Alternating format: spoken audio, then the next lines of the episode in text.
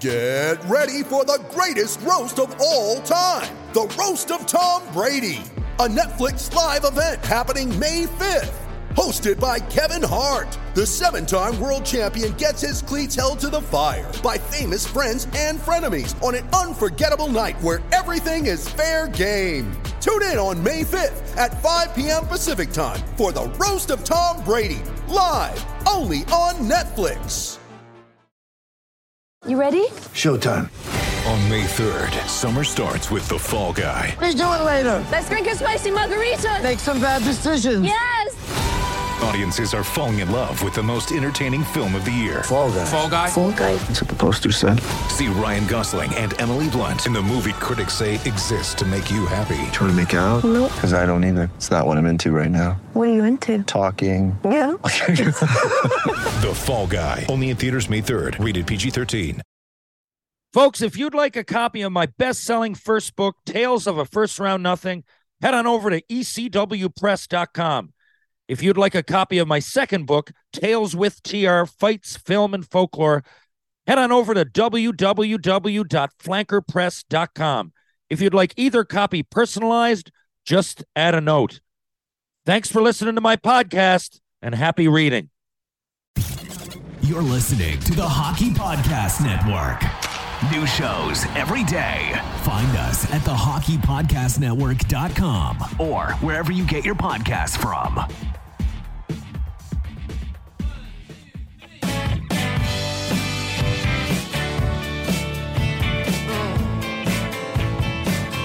Yeah, I thought I was strong. I was wrong. I was misguided. Oh, yeah, so I stuck around. Sound, no, darling, I won't deny it. Yeah, so I rang up a friend. She said you'd run up again to where you haven't decided. Your Susie says it's my fault.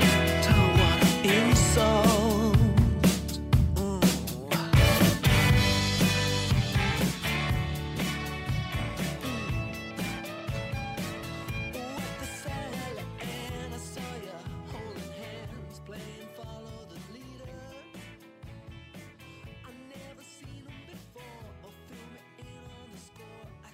Hello, ladies and gents, boys and girls, let's get right into it. Episode 137B of Tales with TR. Welcome and thank you for tuning in. Today we have a good friend. My guest played pro hockey for half a dozen years after a successful college career at University of Maine, which culminated with a national championship in the late 1990s. His pro stops included Grand Rapids, Mobile, Jackson, Idaho, and Fort Wayne, and he was with me when I knocked my teeth out with a sledgehammer. After hockey, he used his degree to tackle many business adventures and now lives in Dallas with his beautiful young family and is still connected to the game as he's director of player personnel for the Salmon Arm Silverbacks of the BCHL. He is a fine-looking forward, a dynamite dad, an adventurous athlete, a fantastic friend. He's got a strong back and was born in Fort Mac. How do you do? He played junior there, too. The kid could play and made NCAA. He went on to train at the University of Maine. His offensive style led to pro for a while. He was the chief when I knocked out my teeth. Folks, Jake Muzzin can't play. They say he's still too hurt. And please welcome my pal. It's Bobby Stewart. Bobby, how the hell are you doing?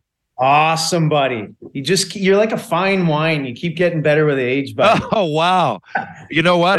No one's ever said that to me, but I'll take it as a compliment. And you too. How the hell are you doing?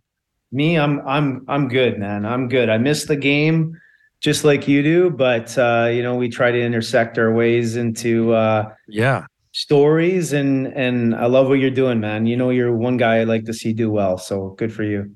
We can go all over the map with this one. First of all, a few years ago, and people, my listeners, a lot of them know that I went and did some stand-up in Toronto for a summer. I went to, that sounds like a barrel of laughs, but I had no real options. I had to go up there for work. It was a lonely time. I was going through a divorce, and I didn't really want to leave Penny Lane. Well, I didn't want to at all, but you made it You made the transition great for me, and not only were you there, every time I say Bobby Stewart, the Sledgehammer story comes up, but you really did. You were moving out of a place in Toronto, and you let me stay there for a couple of months. I never would have been able to afford it at the time, and I got my feet under me because of that, so thank you very much. Well, buddy, I didn't leave you much furniture, so I would say probably... I didn't probably help with your mental state, but at least I gave you a place to stay, right? So. Yeah, exactly. You gave me warmth. My God, the hotel rooms in Toronto now are insane, as you know. They always were, but now it's just, it's silly. I wouldn't have been able to afford it. Now, you were going through a move at the time. You moved to a different part of Toronto and then moved to Frisco, which is a suburb of Dallas, correct? Correct. We're bouncing back and forth from Niagara Falls to Frisco right now until just finishing up all our paperwork. But doing what? What did you get into? I just decided all my business was entirely, 95% of it was done in the US. And so I thought, just with what I had to go through with testing and the COVID tests, it was about 20 different times I had to go do a COVID test. And I just said, traveling in general was just a pain, and I had to wait a lot longer because then I would have to test 3 days before, I was away from the kids too much. And, for guys like me and you, we're not invisible to the U.S. We understand it. We played, we lived there, went to school there, played pro hockey there. So I understood where I wanted to be. It brought me back to the U.S. where, I'm closer to the venues and the establishment that I'm dealing with every day anyway. So it's just been a transition that our family is willing to make. Our buddy Jeremy Yablonski's down that way. Do you see him? Yeah, I saw Yabo 3 times during the Christmas break. They came over for Boxing Day, Christmas Eve, because a similar guy, David Cullen's transitioning his family too, so he's back and forth from St. Catharines. So Dave played in the NHL, American League, Europe, etc. There's a lot of Canadians out this way, like Bart Hall's out this way. Is Bart Hull, for those that don't know, so Bart is Brett's brother, and he owned a couple of bars in Boise when we were there because he played for the Boise State Broncos football team. And This guy seems everywhere. So he's down Dallas way now? Yeah, I think he's been here for years. I didn't know he was my kid was playing, and I didn't see him at the rink, but I guess he was there. And then Yabo and guys see him here and there, right? So he's out near the Dallas area for sure. So, Stewie, I'm going to go back. Now, you're from Fort Mac, right? Born and raised. I mean, I know you played junior there. I know you grew up there, but was there anything else, or was that your job? I went to Notre Dame for 4 years. That's where I met Millsy and those guys. So I left at grade 9 and went there to grade 12 and then back. Okay. And then you went back. So when you played for Fort McMurray Oil Barons, which is the junior team, they're very, very successful with a lot of tradition. So you were coming back from Notre Dame? Yes, correct. Okay. Yeah. You played those. Now, I didn't know something until right now. I don't know. It's never come up. I did not know that you plugged in a year at University of Anchorage, is it? Or Alaska. Yeah. What happened there? Well, again, our boy, our familiar friend, Jeremy Millamuck. I had one visit left. You were only allowed 5 visits back then. I'm pretty sure it's the same. And I looked, you ripped it up with Fort McMurray. Yeah. The problem was back then in my 18-year-old year, I finished 3rd in scoring behind two 20-year-olds. I had to get a couple of classes up just to hit some of the qualifications you need to get into Division I. And I repeated my 19-year-old year. And then again, at the start of that year, everybody kind of knows now you're available to go to Division I. So I was getting letters back then. It wasn't as much face-to-face or Zoom, or it was mostly letters. And then you went on your 5 visits. And I saved my last visit for Anchorage. Millsy said, listen, we just entered the WCHA. It's our first year. They were 3rd or 4th in the conference for their first year. It was almost like an expansion team now, 3rd of 8 or 9 teams. They packed that arena, Sullivan Arena, which you've been in. Yeah.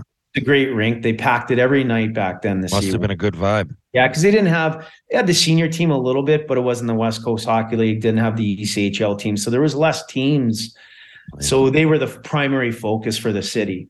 So I went there on a visit and I was just blown away. They beat and swept Minnesota Duluth that had Derek Plant and Chris Marinucci, who won the Hobey Baker. And I was like, ah. So the next day, after a couple beers that night, the guys took me out, showed me around, brought me to do an NLI. The normal thing is you go back home, you process it, and then now you take, all your NLI, National Letter of Intent opportunities, and you look them over, talk to your parents, and sign. They drove me to the coach's office the next day and said, let's just do this. And I think I literally just got it. It was in the moment. I was at a high. I was excited. I had some familiarity with some of the guys. I knew, listen, I could play right away there.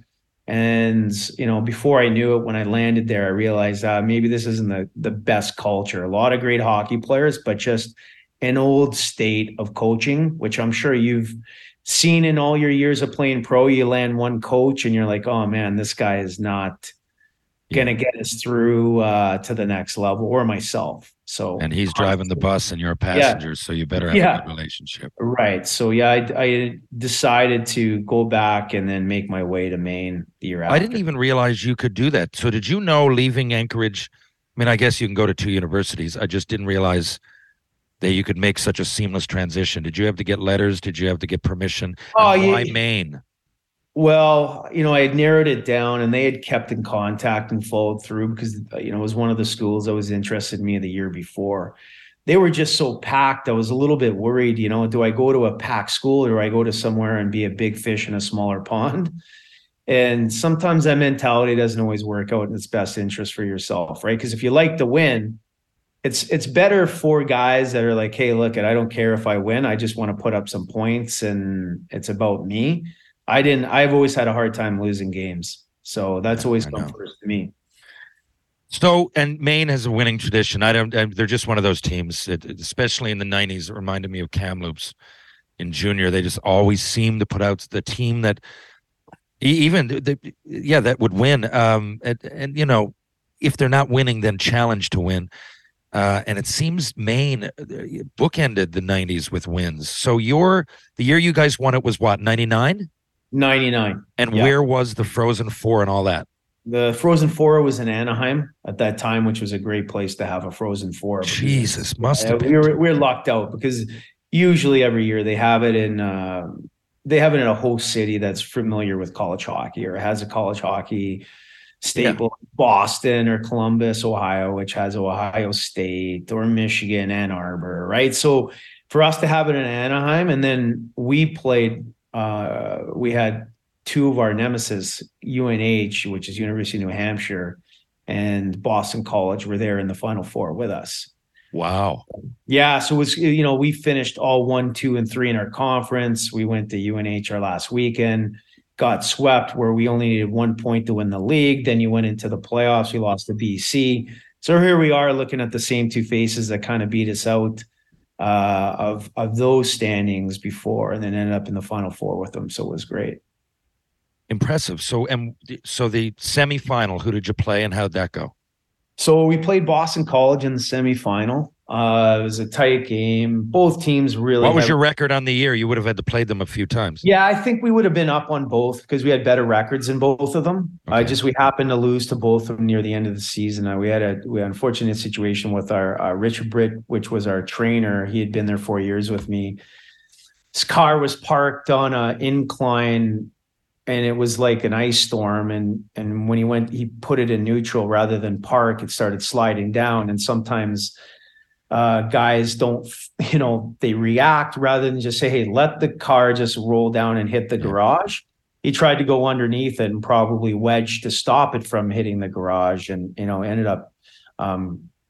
he ended up getting pretty hurt and passed away. Right. So we went into our last weekends playing UNH and BC under this within a, hairline few days away from this event. And so I don't think we were mentally there, but had better records in both those teams. But again, they were great players. You had Jason Krog, Darren Hadar, Mike Souza were kind of the lead forwards on UNH with Ty Conklin and net. Yeah.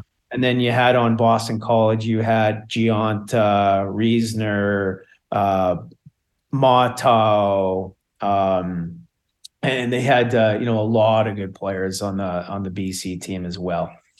And you guys had a lot of guys who had very, very good pro careers. So the final, you get into the final. Yep. It's in Anaheim. You're playing against who in the final? We're playing University of New Hampshire. So we beat Boston College 2-1 in semifinal. I was lucky enough to score the overtime winner that game. I remember. Fuck, I knew that. You scored that goal 2-1, and God, you eked your way in. Yeah. And New Hampshire, how was their ride?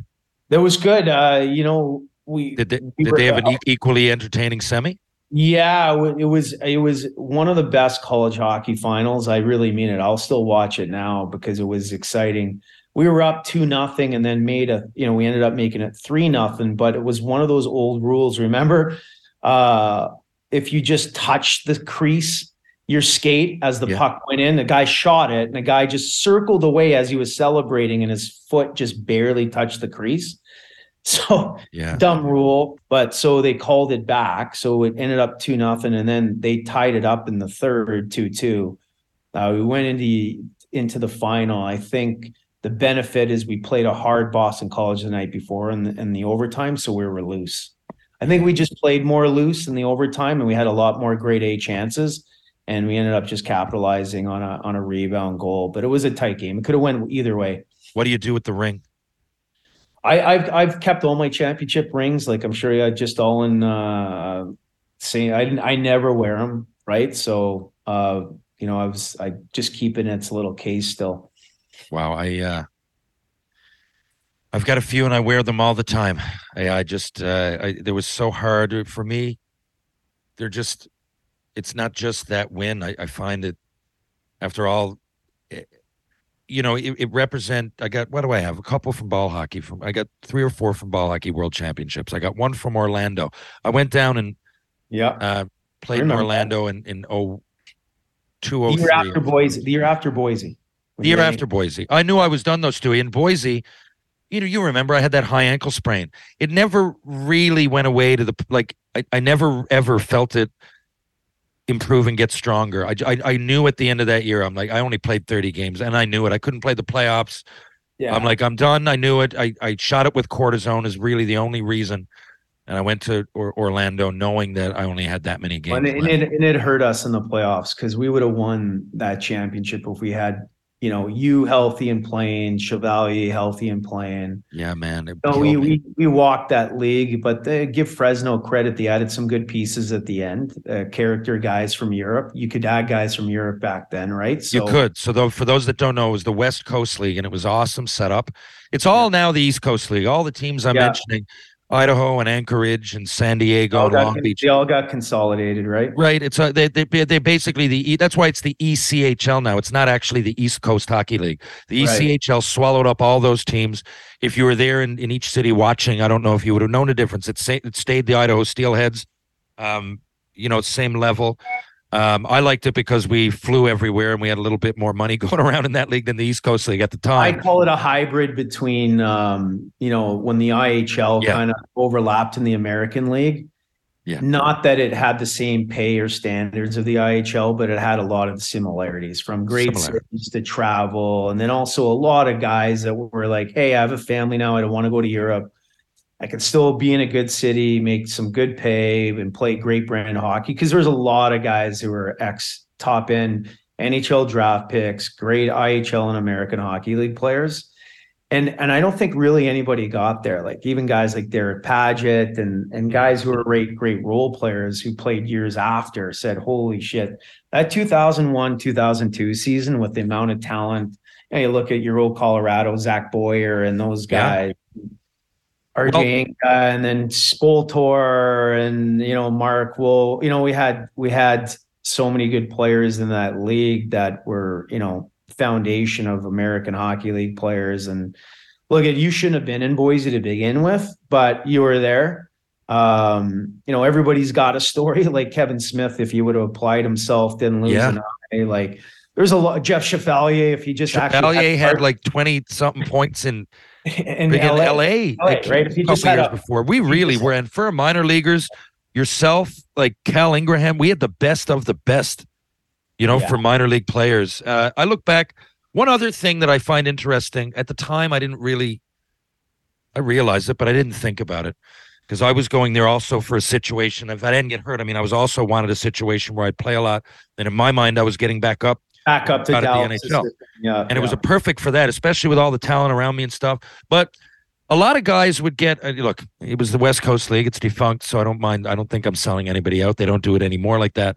But a lot of guys I played with, say, in Colorado Springs and then in Boise got X amount of dollars to put down, like a down payment on a house. And then people don't realize if you're in the American Hockey League or the I at the time, they're not paying for your room and board, right? You get a good salary, but they're not paying for your room and board. But in that league, they would pay for your rent.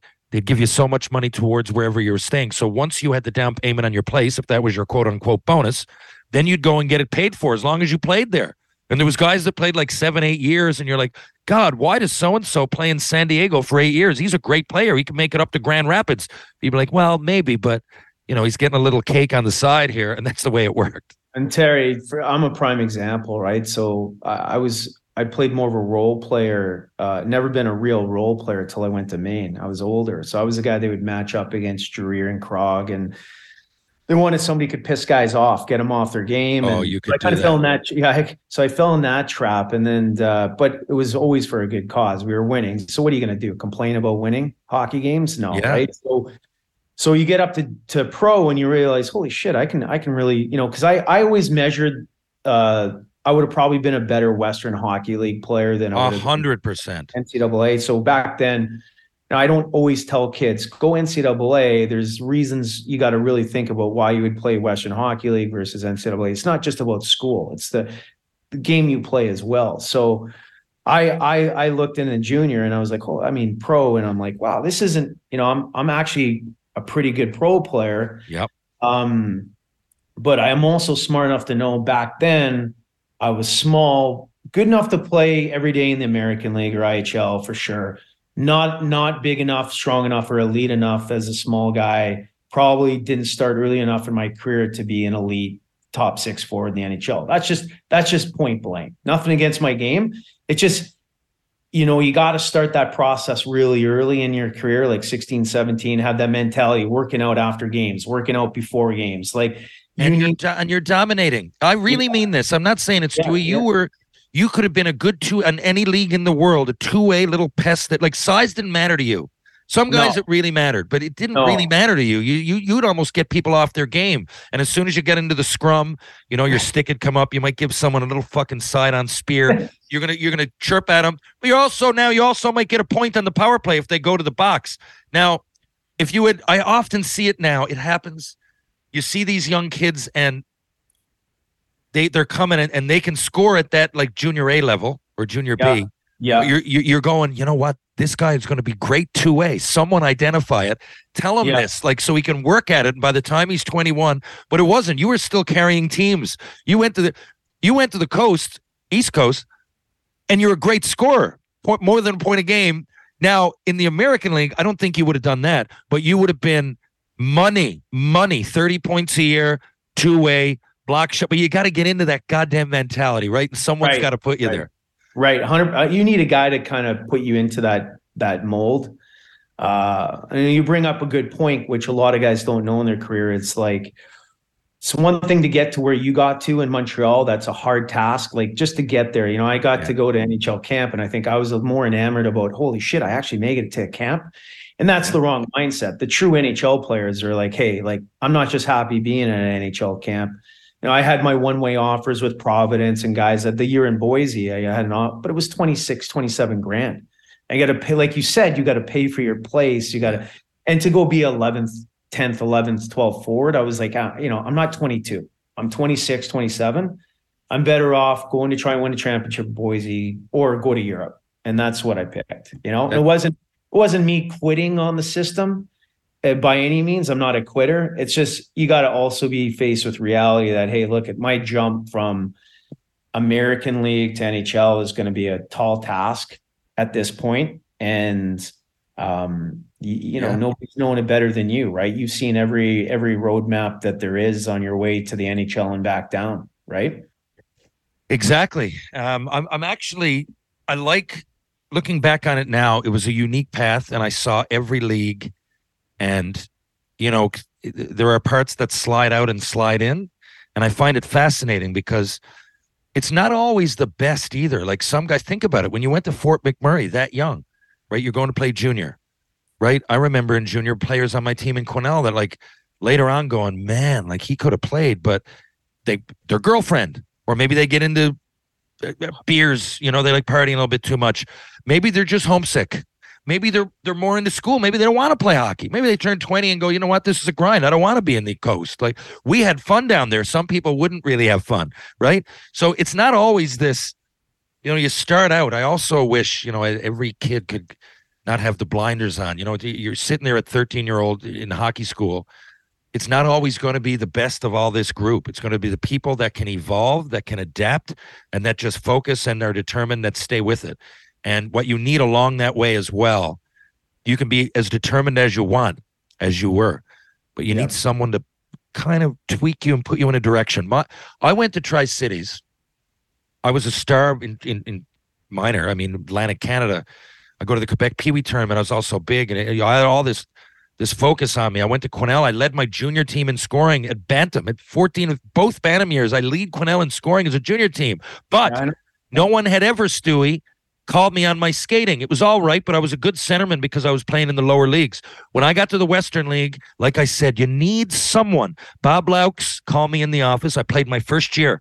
30, again, center. 33 points, 176 minutes. I was pretty good. But he said, look, I'm not trying to burst your bubble, and I don't want you to be not confident or anything, but I don't know if you're just a flawless skater to play center and then be drafted this year into the NHL. But as a winger, I think you can feed Damon Lankow. I think you're tough. You can help on the wall. You can get it out. You got a good center of gravity. And it was almost humbling. I had to swallow my pride, but I'm so glad he did, because that's what I became then. And that's what I was. I was a left winger. I could get out of my own end. I would set up guys like you. And of course, if I get it, I can snipe, but I'm not going to carry the mail so I needed that tweak. And luckily it happened for me when I was 17 in my draft year. Some people, it happens when they're 24, right? And it's too late. It's a catch-22, because I know your game pretty well. I got to play with you. I think in today's game, like, you could have benefited playing center or wing, and that, not taking away your skating ability as a center, but you're also a guy that it was always your first three strides, not your next six. Right. True, so from a center perspective, you're always constantly in motion, moving your feet, defensive, offensive. So I don't think by you not being a center, you know, I think you could have played both very well. I just think you had a system, a good centerman in Tri-Cities that you played really well with. Yeah. And you know, 90% of it is ice time and really who you play with. It really is, Stewie. Ice time, that's a big one. Because it's a small window. I mean, I heard, you know, it was funny. I listened to your podcast on the guy you had met in the airport, and they were, you know, interviewing, and you were just, you know, talking through your book, and why you wrote your book was you could have wrote many stories about Montreal, because that's, you know, a good feel-good story. But you said, I want this to go out to a wide demographic of people to understand what all the different layers of how complex this really is from all the leagues. And I thought that was a well mature process that you did for everybody, because you could have been just like, hey, listen, I'm going to let my insecurity take over and only talk about Montreal, right? Because look at, you were drafted by the wrong team for your game of style. And we all listen, the kids today are just way more informed than we ever were back then. Are they ever? They got advisors, but I'm not saying the creativity on the ice is better. I'm just saying they're programmed better. They're better at being mature earlier than we were. Yeah. Right. And, you know, in today's game, you would have evolved and been still playing in the NHL. I just think, look, we were a little bit of sideways jerks at times back then with, you know, let's get a laugh rather than let's put our head down and make sure we're making it. Right? It's that simple. It really, you know what, when it comes to the nuts and bolts of it, it is pretty simple. Yeah. Yeah. And it's like you just. It's a different culture and, you know, it's still humans. The same culture. Humans are being spit out. Like it's the same humans. Humans haven't changed. No. It's just the approach. Yeah. And I was listening to your woke story on the Mill Street thing. And like, I listen to your podcast. You're not only a buddy. I miss the game, but I miss the competitiveness of the game. That was really fun going to war with guys. Like, still to this day, it drives me crazy that we lost in Game 7 and Game 7. In Boise, at home. We were down 2 or 3 games to nothing, right? Which was crazy. We lost the first 2, but we deserved it. Remember, we're out after Game 1 with Ryan Smith because he came into town with his private jet. Like, we're out to 3 a.m. What are we doing, right? You're not going to win Game 2 being out parading around Boise, Idaho, right? So, what was that? I can't remember the bar we were at. I was down at Old Chicago. We were probably down at the Dublin Up. Brett's bar, the Dublin Up.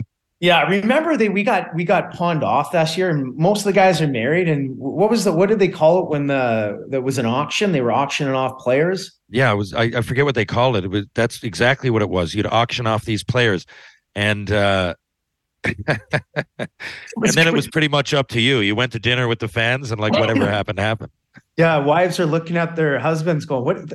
This 35-year-old girl just bought you for an auction? What's going on here? Yeah, where are we going?" What's the message we're sending here?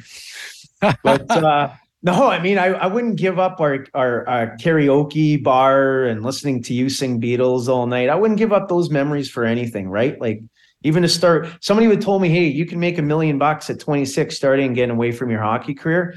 I don't have those stories. Like today I have great people I work with every day, but do you think we share any crazy stories? No, it's all real world, right? It really is a camaraderie, Stewie. Can you imagine doing that as a tennis player or something? You must want to rip your fucking hair out. Part of it to me was all, like you just said, I mean, it's an age-old story. People that retire go, well, the camaraderie, but there really was, like, there was a level of tongue-in-cheek, like, what the fuck are we doing? Like, let's have a bit of fun to it. And the cities we were visiting, and we got to do it together, and wheeling around anywhere, Phoenix or Long Beach or Bakersfield, right? There's fucking with your buddies going to different restaurants. I can't. So all of that personal pressure for me or for any hockey player, I found it much easier to absorb when you're with a team. Can you imagine? Did you play any single spike? I can't imagine like being a figure skater. I know it's part of a team drill and everything, but it's largely on you. A tennis player, whatever. I can go down the line. Badminton, there's all kinds of singles. I wouldn't have been good at, like, I like golf, but still singles is like, at least if you're a jerk, sometimes you go, hey, that wasn't my fault. That guy gave up the puck, And you can laugh about it. Yeah, team game. There's just something cool, and that's probably why a lot of guys venture off and to be firemen or police guys or, you're used to that, and it's a part of it. And I think that's why a lot of guys, when they're done and retired, have such a hard time with hockey being over, because I don't care what anybody says. In most cases, the NHL or the NHLPA or the PHPA, they're not really there for you, right? Yeah. This is I just heard, like, there's always somebody offing themselves and running through a hard time. And that's because really nobody really, really, truly prepares you for when hockey's over. And then you wake up one day and you're like, wow, like you went through it. I went earlier than I wanted to. You gained like what, 70 pounds? And like, you're a fitness guy now. The first year out, I was so subconsciously, I'll say, I was subconsciously depressed. I came home here, I ate, I drank. And again, I didn't really want to retire. I didn't need to play in the NHL. I mean, that was a little disappointing the way I handled all that and the way it was, but it still wasn't the be all and end all. I wanted to keep playing. Like I would have stayed in Boise. I would have gone to Europe. I would have loved to see Europe for free for at least 5 years. Yeah, that's one I would say, looking at your career, it's the one thing you should have just hightailed after that. Yeah. I called you a few times, right? You did. I was like, you got to get over to Europe. I remember you distinctly calling. And if there's anything that's why I was upset. So when I went home, going through a divorce, but I kind of knew that was going to happen, and all the best to Jennifer. What were we doing being married in the first place? But what are you doing married in the first place? Yeah, what am I doing married? Exactly. it just doesn't work. And I, buddy, you're running and nobody's running after you, but that's the way you live life. You're a runner. You got to be on the move. Yeah. And unless you have somebody that understands that process and that you need to be on the move, then they truly can't be a part of you. Right. You know what? This is unreal. This is like free therapy on the side. So no, you're right. So listen, everybody loves this story and they want to, I don't want to tell the whole story again, but you know how many times I get called, people are like, no, you didn't really knock your teeth out with a hammer. No, did you hear my podcast? I had to tell the guy. I haven't heard it yet. You just sent it to me. So three of my buddies, I don't know whose podcast you went on, but tell whoever the host was, three of my buddies texted me and said, Bobby Stewart's on talking about when you lost your teeth. So he must have a decent audience. There were three. Well, and you know what's crazy is our stories. The best part of our story is that we have multiple variations of it. So the same ending, but we got to embellish certain parts of it. And I still, at this date, after 20 some years, I can't remember what's really accurate or not. I hear your variation. I'm like, well, maybe that did happen. And I don't remember it that way. I remember the ice part clearly. Cause there's no, yeah. You know, me and you being out in the ice 35 minutes, pretending we're shooting pucks and getting prepared for the night. We know that part is bullshit, right? So, but yeah, my buddy was Brent Radlinski during COVID. He was a goaltender in the Alberta Junior Hockey League, and he's a good talker, and he's a big avid baseball fan. So we started a baseball one, talking about baseball, and then obviously on the goaltending side, and he's called, I think it's something tender. He realized, holy smokes, I can make a living. His wife or girlfriend is in a radio side of things, and he's making a living doing 2 to 3 podcasts now. And your name came up. He loves hearing your podcast. That's the best thing about podcasters is look at, you would say, hey, I love listening to Joe Rogan, or I love listening to Spitting Chicklets. Yeah, I listen a lot. I'm not making alcohol because Pink Whitney did it. I'm doing it because I've always thought about these things, but now it's more open because there's communication. And I think podcasters, the non-egotistical ones, love listening to other guys to see, hey, like, because it is really just it's a group chat. It's a fun group chat. It's very much, it's still kind of being carved out. It's a little bit of the Wild West.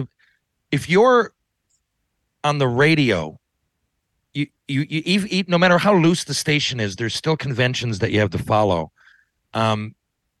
You kind of have to always be on with no slip up, right? No, you just heard a second ago, Penny Lane walked in from school. She shut the door and went in her room. I didn't really notice. People that hear this podcast, they don't really care.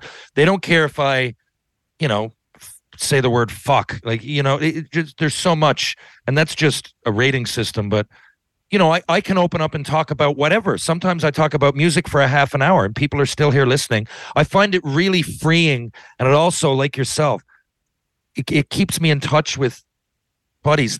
My audience, Stewie, they're as interested in hearing you as they are Auston Matthews. They just want to hear the conversation, and it's almost better for two people that played and can kind of vibe off each other than it would be if I interviewed someone I don't know. And you're kind of, when you're creating the path yourself, I don't answer to anybody, then it can be liberating. Well, what's liberating is like you playing on a team. And even though maybe there's not 20 guys you want to hang out with, there's always guys you're drawn to character-wise. Mm. And usually that character is fulfilling. You're like, hey, I love hanging out with this guy.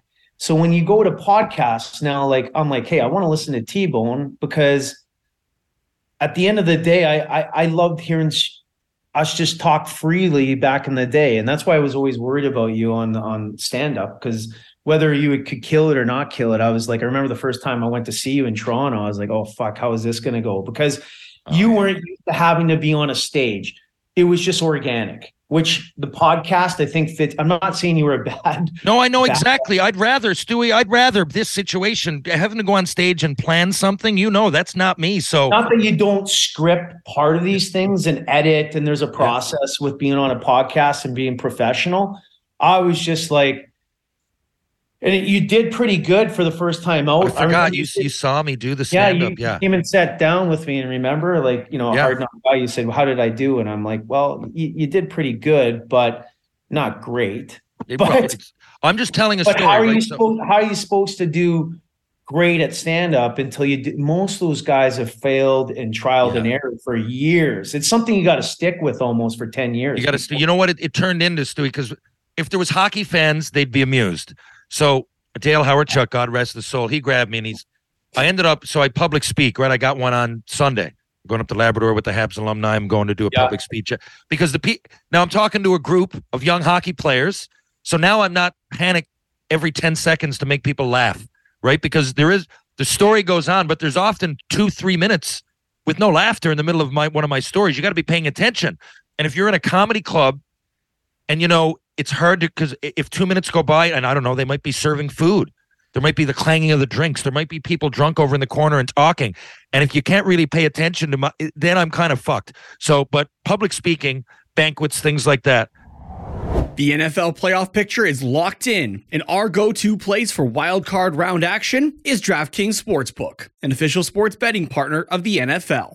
To kick off the road to Super Bowl 57, new customers can bet just $5 and get $200 in free bets instantly. Plus, all new and existing customers can get a no-sweat bet each day of the wildcard round this weekend. All you have to do is place any NFL bet of your choice, and if it loses, don't sweat it. You'll get a free bet backup up to $10.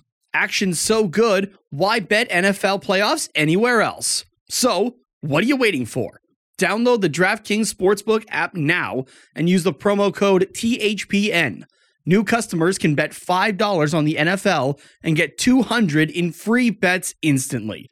Again, that's promo code THPN only at DraftKings Sportsbook, an official sports betting partner of the NFL. Minimum age and eligibility restrictions apply. See show notes for details. Okay, we are back. Stewie. So before we move on, I just got a few rapid fire randoms. I got to take my daughter to soccer again. That was 40 minutes, man. That flew. But listen, just to refresh my memory, the last part of that story is correct, right? I went on the ice and I throw out the teeth. I knocked him out the night before. When we went to the rink, we went early. Yeah, I threw them out, and we said that I lost them, basically, that you either hit me in the head with the puck or I slipped trying to get out of the way or something.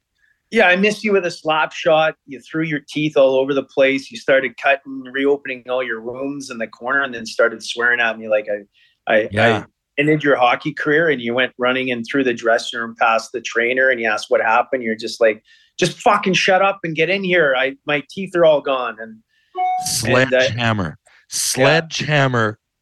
to the face. And I remember not even thinking, you were the one the night before, you were like, how the fuck are you going to say you did this at the rink? And it was so mangled. People think I just like knocked out my teeth. I did, but there's no way to hit them. And they were short as it was. They were only half teeth. So buddy, you were hit. My problem with it, you were hitting nerves. You weren't hitting teeth anymore.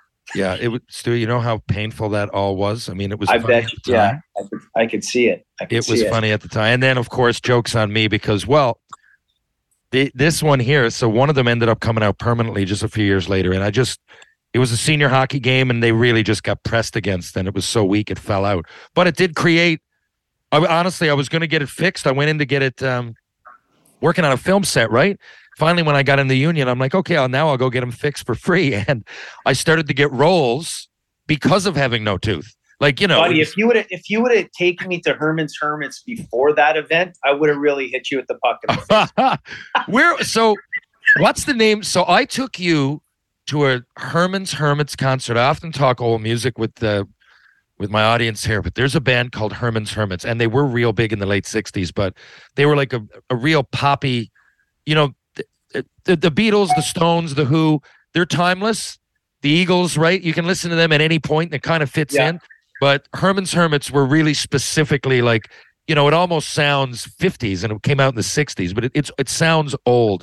And anyway, they were playing. There was Nevada has gambling, and Idaho didn't, at least not then. So we would drive down once in a while. There was a casino town. Was it called Jackpot or Casino? It was called Jackpot. It was just over the border. It was an excuse to have basically a casino. And so a lot of people from Idaho would drive over the border so we could legally gamble. But there would be concerts. So I remember I really convinced you and I think Dion Darling to go down and watch Herman's Hermits. And you were here. You were none too impressed. And I loved it. Yeah, it was like Herman's Hermits and 20 Naked Girls. That's what that weekend ended up to be. That's what that weekend ended up being. What a wild, weird time. Hey, I thought maybe we are in Area 51. It was a weird 2 days there. It was walking around in casinos, and there didn't seem to be a big party, but we latched into it. Yeah, we certainly latched into it. And I forget there was a main bar. I forget the name of it. And a guy came down with the guy who ran it. Fuck. Yeah. Do you remember that name? Yeah, and he was tied to Bard Hall too, right? They knew each other. Yeah. And I think they brought their staffs down. That's where the girls came from. Yeah, it was staff. It was like a staff party meets Herman's Hermits. It was I don't think I can top that. It was like being in a Star Wars bar getting lucky. Yeah. And they were serving dinner. I remember Herman's Hermits were big at one point, but remember they were serving like potatoes and like turkey dinners during the performance. It was almost like you might as well have had background music on. No one was even paying attention. And I knew the songs. I remember going up and talking to one of the dudes. It was funny. There was three main, and we won't elaborate in our stories, but there was the Tijuana Day, the Long Beach Escape, and there was a few fun times in the Tijuana. That Tijuana was a week. That was one night in a week.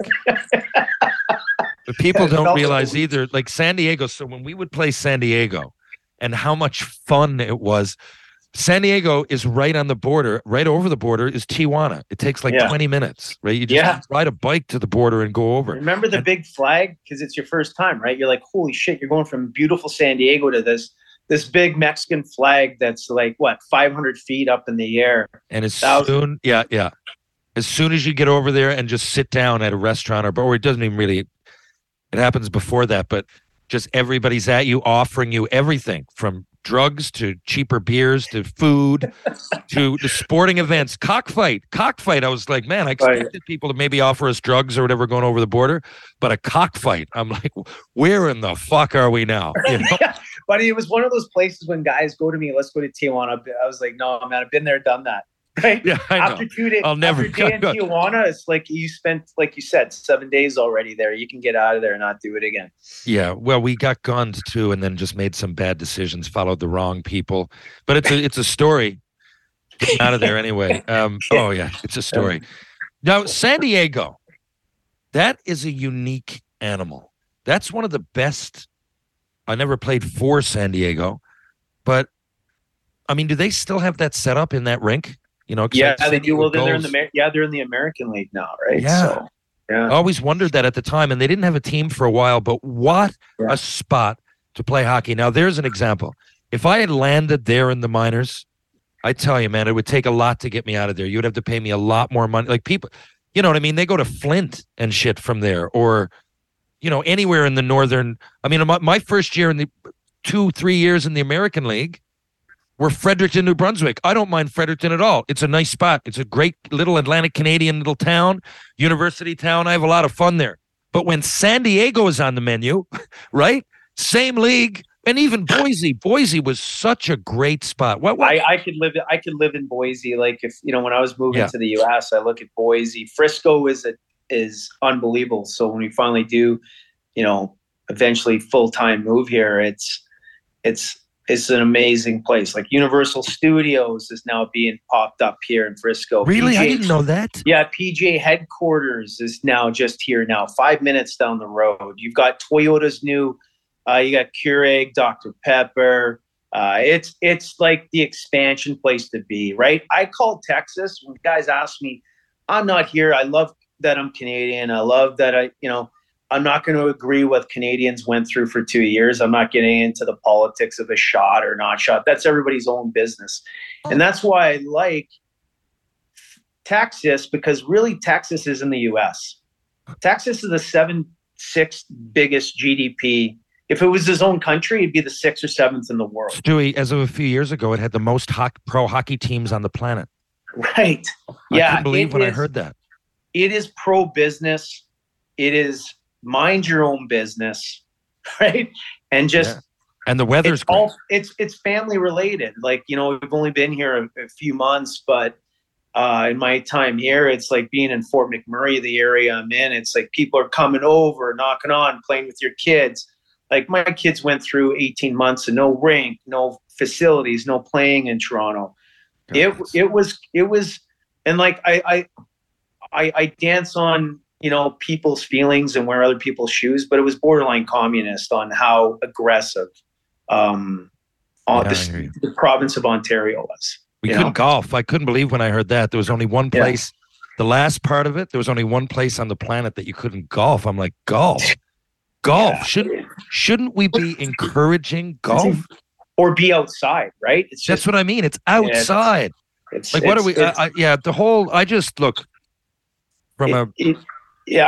it's all behind us, right? For Canadians, everybody. If they try to re-entry that shit, I hope all Canadians, I hope the truckers go marching down again. So I think it's a learning process. Yeah. I think when it, I really, really do believe when it started, I don't think anybody knew what was happening. I don't think it got started with this three evil minds in a lab going. No, I agree. But people dropped the ball along the way. And it's, if it's a learning process, then now we know, right? We also know, I mean, on the other side, I don't mean to laugh because there's a mental health part of it, man. And like guys like you and I, why did we love hockey? We just talked about the camaraderie. We're social. Yeah. That was tough. It was tough. It was tough to look at a kid, you know, and you got your Zoom meeting again. I mean, it almost, you know, without getting into the nuts and bolts of it, and I won't, but that part was a little bit depressing. And I'm glad that you found not only some solace out of this, you've got a new residence. And by the way, before I go further, why Niagara Falls? You're back and forth. You said Niagara Falls. Yeah, my parents are there. So we just, you know, we settled there and here until we figured out. So they're not in Fort Mac anymore? No, they moved. My parents moved out there in 2005, 6. I've been out there ever since, yeah. I didn't realize that. I knew they, when you said they were in Ontario and when I was up there, I thought you meant that they were visiting. No. So I'm like, if you're ever in Niagara Falls, you need a free place to stay, hit them up there. When you were, I'm actually... I will be. I'm all over the place, but I will be there. It's funny, too. I go to Toronto all the time, and I didn't really realize where you live, but I often stay real close to the place you used to have there. I eat at that Tim Hortons all the time. I ate there 4 days ago. It's wild how it comes full circle.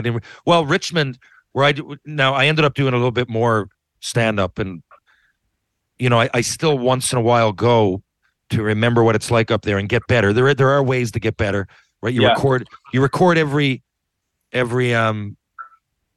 show, and then you listen to kind of what people, because like you said, for me it's a story, so I have to figure out how to litter it with laughs during. So I will go on once in a while, and the place that I go, even I go to watch the other night, I go to that Yuck Yucks, and there's a place called Comedy Corner right behind it. Right behind it. Toronto's an amazing city. It's amazing. See that it went through. It's a better city when you're single, or you know when you start having kids, you start looking at things differently, right? So it's almost sorry I cut you off, go ahead. Yeah, but Toronto in itself, it's like for a guy like you in the industry you're in, it's a great platform from a Canadian standpoint, right? It really is, Stewie. I got you know, my affiliation with hockey, so I get the odd appearance or a radio appearance or whatever it might be, you know, these appearances. But I mean, they're mostly golf tournaments, public speeches, you know, go and maybe judge some competition or whatever it is. You're on the alumni list. That's ground zero for hockey players, right? So that, 100%. Then I got my film stuff, right? My agency, Ambition Talent, they're right downtown on Yonge Street. My book, right? ECW, that's on King Street East. There's a lot going on there. And like you said, now I'm single, and it's not that, you know, Penny Lane is, I'm back here in Newfoundland living. I'm raising her. Her mom lives out west. She's 12, but she's not 2, right? Like, right. I can go sometime. I'm taking her to Montreal this weekend. She came to Toronto with me in September. The odd time I'll go for a week. That's old hat for her. And you have your parents too. You have my parents, right? Yeah. If I want to go up, I want to stay a day, I want to go to a Leafs game, hey, why not? So there's a different vibe. Being single and without so much responsibility as well. And the opportunity for me. I mean, I'm going back shortly. I mean, fingers crossed. I'm led to believe there'll be a season 2 real soon. Shoresy. So there better be, because I watched the first season, so there's not enough episodes. That's my problem. Well, hopefully there'll be. I think 8 to 10 is the magic number, because then you don't do too much. You keep people coming back, but yeah, 6 isn't enough, right? And it's way better. You're right. I'm not a letter, like a lot of my U.S. buddies are Letterkenny fans. Yeah, I never was. Right. I maybe watched one when you had I know what you mean, cameo in it or whatever you want to call it.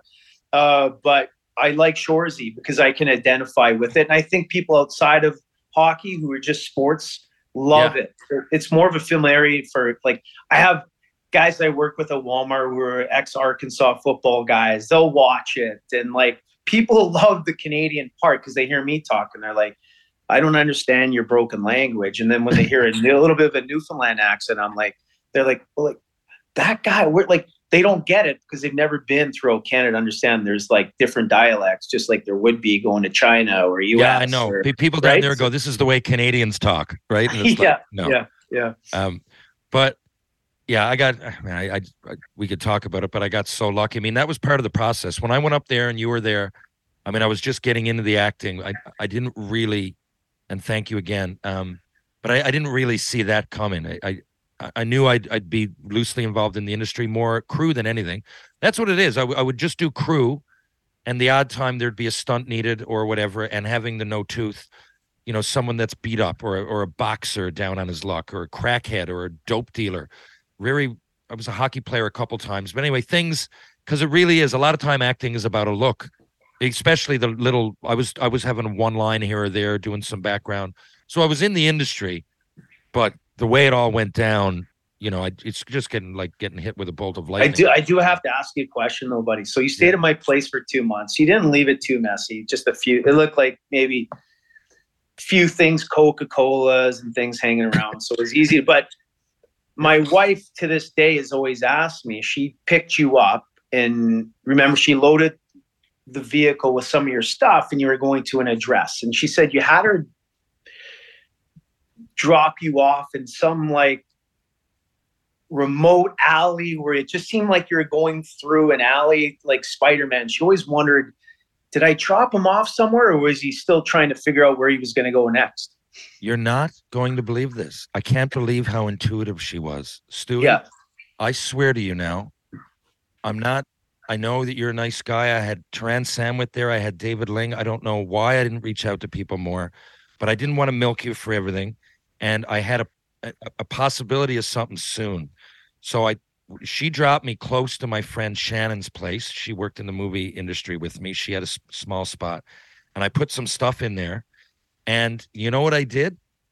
So I was getting the odd day on crew, but I didn't really know when I'd work. So you would call in the morning and leave your like qualifications. Like I have a permit. So I had information. Dial it in, hang up the phone. If it rings within a half hour, it'll just say, okay, I need you on Star Trek, go to Scarborough right now. Or we need you on Schitt's Creek, go to the studios down by the beaches or whatever. Like, and so it would be these.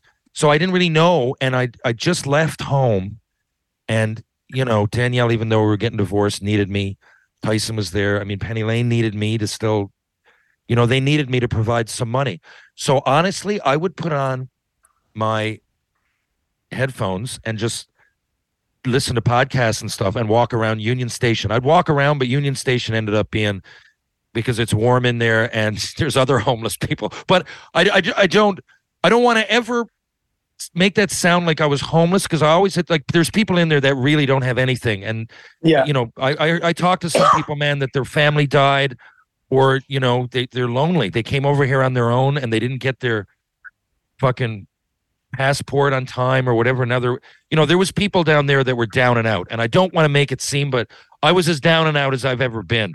Now, of course, Jerry D, Dale Howard, Chuck, and eventually Jason Momoa. I went home and I got on Frontier right away when I told Momoa this song or this story. So I ended up working my way out, but that's why. Fuck, is she intuitive? Yeah, she was dropping me to a place, and I said it was an address, but I didn't really live there. No. Well, you know what's funny? Back then, I was like, nah, T-Bone knows so many people. I doubt it. She's like, are you sure? And then. You're both right. I just didn't reach out to anybody. Yeah, I was like, because then I felt bad, and then what happens? You just forget about it, right? And you had nothing to feel bad for. You were the one that gave me that. Like as it is, I had something like kind of figured out. I knew that in a few weeks, like I said, my friend Shannon was there, and I did I went in with her for a couple of weeks, and I found a spot in Parkdale. It was rough, but I did find a place. What listeners don't realize too was spur of the moment decision for you to go to Toronto. So it wasn't like you had 3 months to prepare, find a place, and it's not easy. No. Yeah, so like I had no planning whatsoever. Jerry D asked me to go up. You saw that stand up. Yeah, he just asked me to go up, and we were going to write a hockey show. That's what it was, and it was money. I left here like it wasn't like I was lashing out after getting divorced. I needed some opportunity, and that was it. Now, when I got there, he told me that it would be doing stand-up. I didn't know that. I thought it'd be working for him. So, yeah, he called me that one day, remember, and said, you're going on Yuck Yucks tomorrow is the way I remember it. And I went down and did my thing. But like I said, if it wasn't for Dale Howardchuk, see, that's what happened, Stewie, and I didn't even know him. But at the end of that reign, like I said, I was walking around Union Station. I was doing that, catching Z's here or there for like 3 weeks. And then Dale Howardchuk, but I'd have to go down. He wanted me to practice. So I was going down to the Comedy Barn and Yuck Yucks, and I was only getting paid $50 or $100. I couldn't live on that in Toronto. I couldn't get fucking breakfast with that. So you can't live in Toronto. You can't live in Toronto. No, you can't even close. But you need to make, worst case, just to get by, 100 and 150 grand by. Just to get by. There's no way to do it otherwise. Yeah, yeah. So he was nice enough. That's what changed it around. He had me out. I spoke at his golf tournament for $5,000. And I did. Nice. Yeah, he said, we got this tournament all weekend.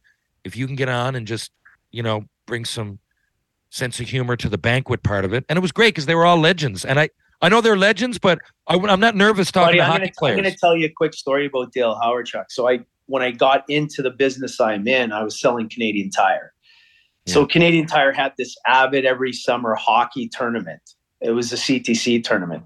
And we won it, I think, 2 or 3 years in a row. My boys put together guys coming back from the American League or Europe and guys like what. And we played Dale Howardchuk. He was a sponsor for some group to play. And so he would have been 40s at that time, right? Still pretty good. That guy... and he's top 15, I think, all time in NHL scoring, right? And way underrated. Because of the time he came out, he's way underrated. He was way underrated as a coach, too. Yeah. GM. Like, he was a guy that could have easily been walking in the NHL today and make an impact like a Stevie 100%. Y. And not just his coaching ability. Yeah. Like you said, his people person skills. His people skills. It's why people always go, why is Jimmy Montgomery so good at what he does, right? Yeah, because you want to go to the war for him. Yeah, well, I played for Bruce Cassidy, and like I told the story in my last podcast, like I wasn't shitting on Bruce, but he just had terrible social skills, right? Like Marty McSorley at the end of his Brashear moment ended up in Grand Rapids as I was going.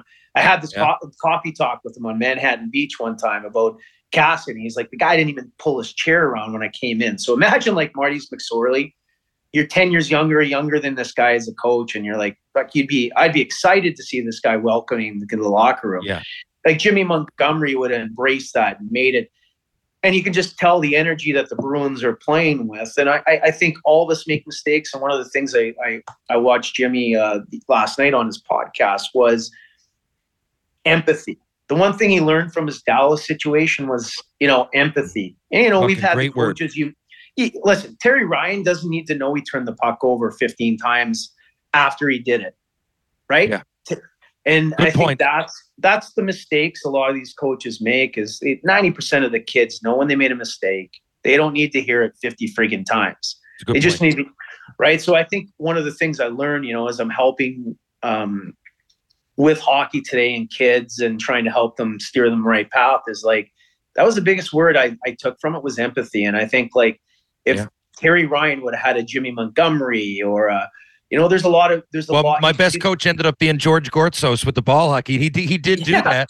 Well, yeah, I heard that story. How about you shouldn't have made the first year, right? Yeah, you were crying during the game because you're like, I shouldn't fucking be here, and he was thinking long term, going, No, I need you to understand what you need to be here to help us get to the next, to win the second one and the third one, right? You're exactly right. And then I saw it. I was like, okay, there's a method to his madness.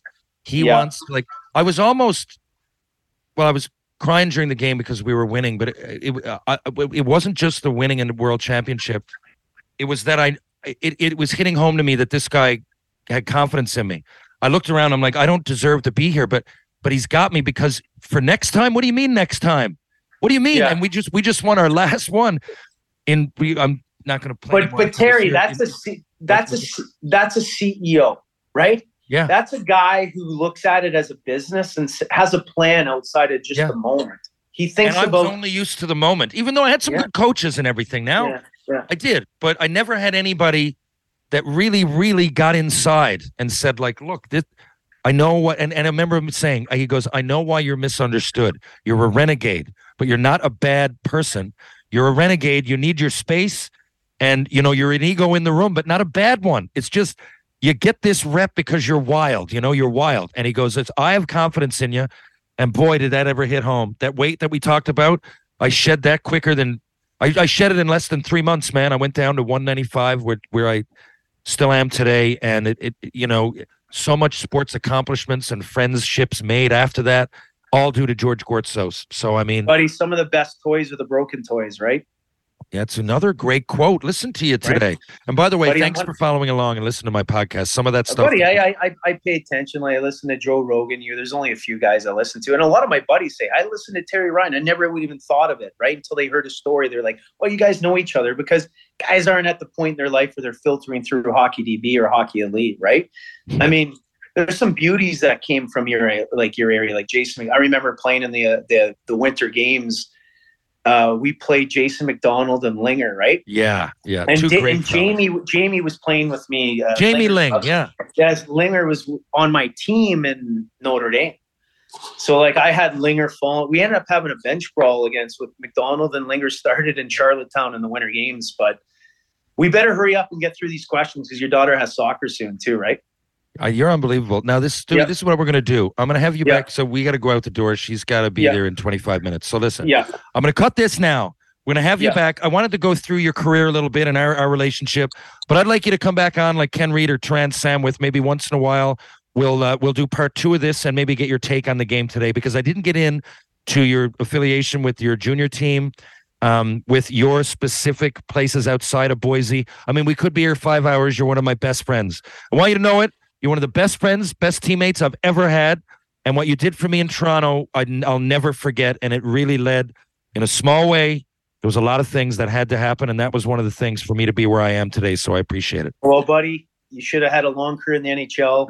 And if anything, what you can do on your podcast is teach listeners about things that you made mistakes. And one of the biggest things is a reflection of not always blaming other people was a big thing, right? And you're right. And you also, last thing before I go, buddy, you're always fun, and you got me into music, right? Boise, I thought I was a music guy, going to a record store every day, because you taught me about music. I remember that. Yeah, I remember. I was just a hockey nerd sitting in my house, right? Until I learned some of these things. But, buddy, appreciate the time on your podcast, and I can't wait till Shorzy's green lit. Again. Thank you, my friend. You'll know, and I'd like to get you on sooner than later. I'm talking. All right, buddy. No, I'm talking maybe in 2 or 3 weeks. Thank you, Stewie. Thanks, love you, buddy. Love you to death. Thank you very much for coming on, and talk soon. Okay, bud. Bye. Yeah. Okay, folks, that's been 137B. I got to take off. Penny Lane has Whitecaps game. Penny Lane, do you want to say hi to the listeners? Yeah, come on out. Give them an update. You got back. How was your Christmas? It was pretty good. Where? I was in Alberta. Calgary? Yeah.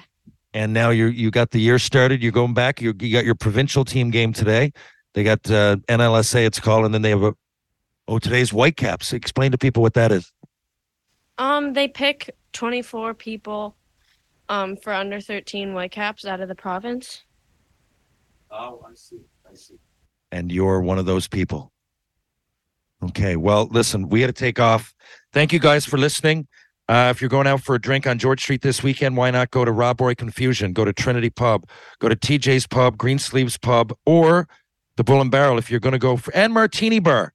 Martini Bar. I always forget to say that, and add that to the list. Great bar, great people. Pete Quinton, love you, my friend.